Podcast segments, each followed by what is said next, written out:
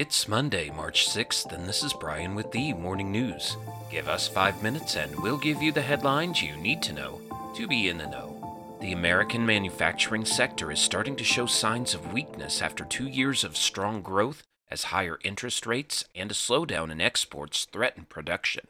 New orders for manufactured goods contracted for the sixth straight month through February, according to surveys by the Institute for Supply Management. Manufacturing output is down 1.7% from its post pandemic peak in May 2022, according to a three month moving average of Federal Reserve data.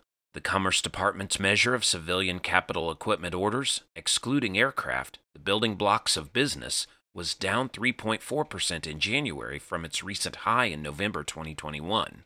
Weaker manufacturing data suggests that consumers and businesses are starting to retrench in the face of economic uncertainty.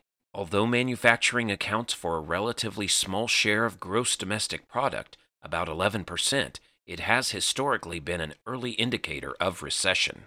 In other news, U.S. officials are growing concerned that giant Chinese made cranes operating at American ports across the country, including at several used by the military, could give Beijing a possible spying tool hiding in plain sight. Some national security and Pentagon officials have compared ship to shore cranes made by the China based manufacturer ZPMC to a Trojan horse. While comparably well made and inexpensive, they contain sophisticated sensors that can register and track the provenance and destination of containers prompting concerns that China could capture information about material being shipped in or out of the country to support U.S. military operations around the world. A representative of the Chinese embassy in Washington called the U.S. concerns about the cranes a paranoia driven attempt to obstruct trade and economic cooperation with China.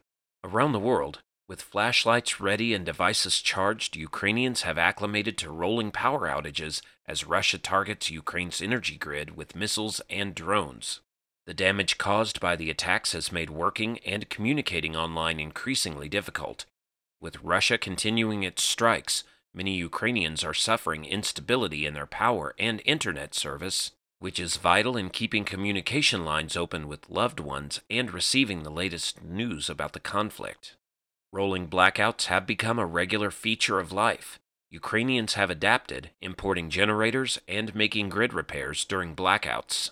Ukraine began relying heavily on mobile internet as underground fiber cables were destroyed during bombing and trench digging. In some parts of Ukraine, intra country internet traffic is rerouted all over the world, presenting possible cybersecurity threats.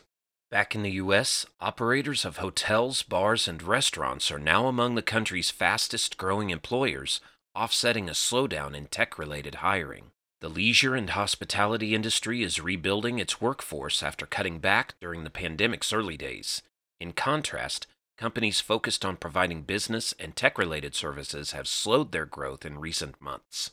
Because the hospitality industry includes a large number of private sector jobs than the tech and information sectors, the shift in hiring patterns has helped keep the U.S. unemployment rate at a 53 year low and the overall job market tight. Since November, about half of job cuts announced among U.S. based employers have come from tech companies, according to outplacement firm Challenger, Gray, and Christmas. However, hiring remains strong among some of the country's biggest companies, Chipotle Mexican Grill said in January that the restaurant chain plans to hire 15,000 workers in the U.S. ahead of an expected increase in demand.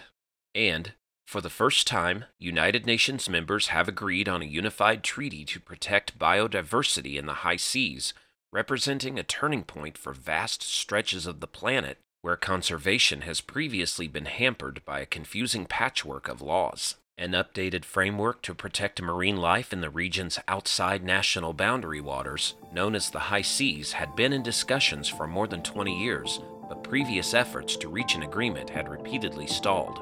The Unified Agreement Treaty, which applies to nearly half the planet's surface, was reached late Saturday. Nicola Clark, an oceans expert at the Pew Charitable Trusts who observed the talks in New York, called the long awaited treaty text a once in a generation opportunity to protect the oceans. Now you know, and you're ready to go with the morning news. Share this with a friend and subscribe to us wherever you listen to your favorite podcast.